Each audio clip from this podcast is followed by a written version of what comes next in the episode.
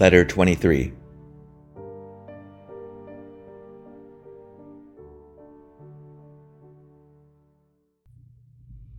My dear Wormwood, Through this girl and her disgusting family, the patient is now getting to know more Christians every day, and very intelligent Christians too. For a long time, it will be quite impossible to remove spirituality from his life. Very well, then, we must corrupt it. No doubt you have often practiced transforming yourself into an angel of light as a parade ground exercise. Now is the time to do it in the face of the enemy. The world and the flesh have failed us. A third power remains, and success of this third kind is the most glorious of all. A spoiled saint, a Pharisee, an inquisitor, or a magician makes better sport in hell than a mere common tyrant or debauchee. Looking around your patient's new friends, I find that the best point of attack would be the borderline between theology and politics. Several of his new friends are very much alive to the social implications of their religion. That in itself is a bad thing, but good can be made out of it. You will find that a good many Christian political writers think that Christianity began going wrong and departing from the doctrine of its founder at a very early stage. Now, this idea must be used by us to encourage once again the conception of a historical Jesus, to be found by clearing away later accretions and perversions, and then to be contrasted with the whole Christian tradition.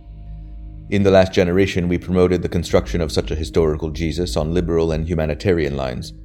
We are now putting forward a new historical Jesus on Marxian, catastrophic, and revolutionary lines. The advantages of these constructions, which we intend to change every 30 years or so, are manifold. In the first place, they all tend to direct men's devotion to something which does not exist, for each historical Jesus is unhistorical.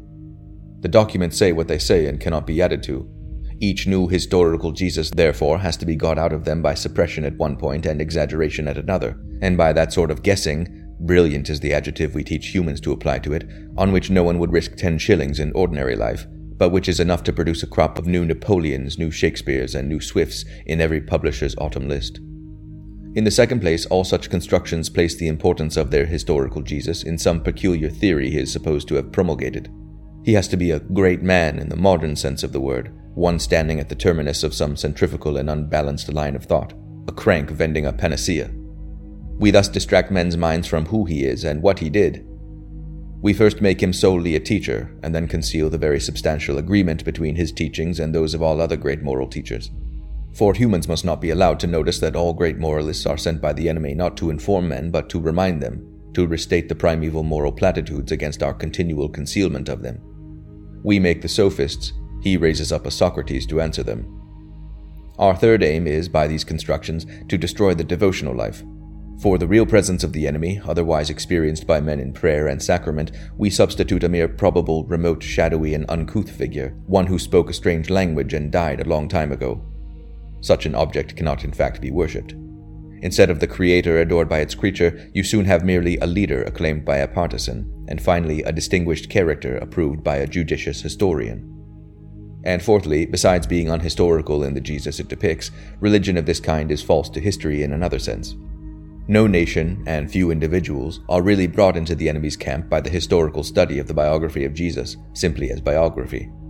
Indeed, materials for a full biography have been withheld from men. The earliest converts were converted by a single historical fact, the resurrection, and a single theological doctrine, the redemption, operating on a sense of sin which they already had and sin not against some new fancy dress law produced as a novelty by a great man, but against the old platitudinous universal moral law which they had been taught by their nurses and mothers. The Gospels come later and were written not to make Christians, but to edify Christians already made. The historical Jesus, then, however dangerous he may seem to be to us at some particular point, is always to be encouraged. About the general connection between Christianity and politics, our position is more delicate.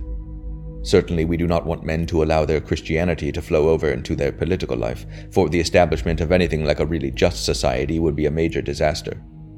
On the other hand, we do want, and want very much, to make men treat Christianity as a means, preferably, of course, as a means to their own advancement, but failing that, as a means to anything, even to social justice.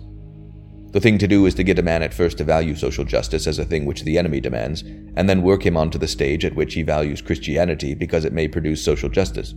For the enemy will not be used as a convenience. Men or nations who think they can revive the faith in order to make a good society might just as well think they can use the stairs of heaven as a shortcut to the nearest chemist shop.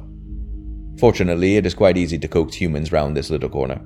Only today I found a passage in a Christian writer where he recommends his own version of Christianity on the ground that only such a faith can outlast the death of old cultures and the birth of new civilizations. You see the little rift? Believe this, not because it is true, but for some other reason. That's the game. Your affectionate uncle, Screwtape.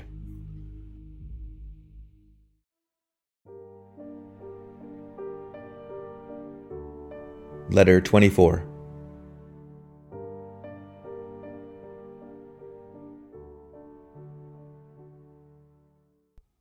My dear Wormwood, I have been in correspondence with Slumtrimpet, who is in charge of your patient's young woman, and begin to see the chink in her armor. It is an unobtrusive little vice which she shares with nearly all women who have grown up in an intelligent circle united by a clearly defined belief, and it consists in a quite untroubled assumption that the outsiders who do not share this belief are really too stupid and ridiculous. The males who habitually meet these outsiders do not feel that way. Their confidence, if they are confident, is of a different kind. Hers, which she supposes to be due to faith, is in reality largely due to the mere color she has taken from her surroundings. It is not, in fact, very different from the conviction that she would have felt at the age of ten that the kind of fish knives used in her father's house were the proper or normal or real kind, while those of the neighboring families were not real fish knives at all. Now, the element of ignorance and naivety in this is so large, and the element of spiritual pride so small, that it gives us little hope of the girl herself. But have you thought of how it can be made to influence your own patient? It is always the novice who exaggerates. The man who has risen in society is over refined, the young scholar is pedantic. In this new circle, your patient is a novice. He is there daily meeting Christian life of a quality he never before imagined, and seeing it all through an enchanted glass because he is in love. He is anxious, indeed, the enemy commands him, to imitate this quality. Can you get him to imitate this defect in his mistress and to exaggerate it until what was venial in her becomes in him the strongest and most beautiful of the vices, spiritual pride? The conditions seem ideally favorable. The new circle in which he finds himself is one of which he is tempted to be proud for many reasons other than its Christianity. It is a better educated, more intelligent, more agreeable society than any he has yet encountered. He is also under some degree of illusion as to his own place in it. Under the influence of love, he may still think himself unworthy of the girl, but he is rapidly ceasing to think himself unworthy of the others. He has no notion how much in him is forgiven because they are charitable and made the best of because he is now one of the family. He does not dream how much of his own conversion, how many of his own opinions, are recognized by them all as mere echoes of their own. Still less does he suspect how much of the delight he takes in these people is due to the erotic enchantment which the girl for him spreads over all her surroundings. He thinks that he likes their talk and way of life because of some congruity between their spiritual state and his, when in fact they are so far beyond him that if he were not in love, he would be merely puzzled and repelled by much which he now accepts. He is like a dog which should imagine it understood firearms because its hunting instinct and love for its master enable it to enjoy a day's shooting. Here is your chance.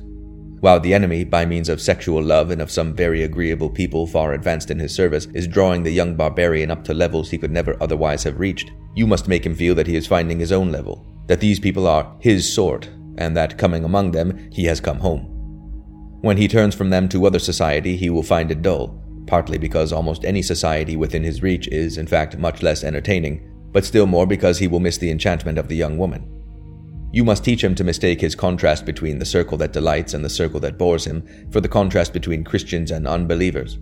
He must be made to feel, he'd better not put it into words, how different we Christians are. And by we Christians, he must really, but unknowingly, mean my set, and by my set, he must mean not the people who, in their charity and humility, have accepted me, but the people with whom I associate by right. Success here depends on confusing him. If you try to make him explicitly and professedly proud of being a Christian, you will probably fail. The enemy's warnings are too well known.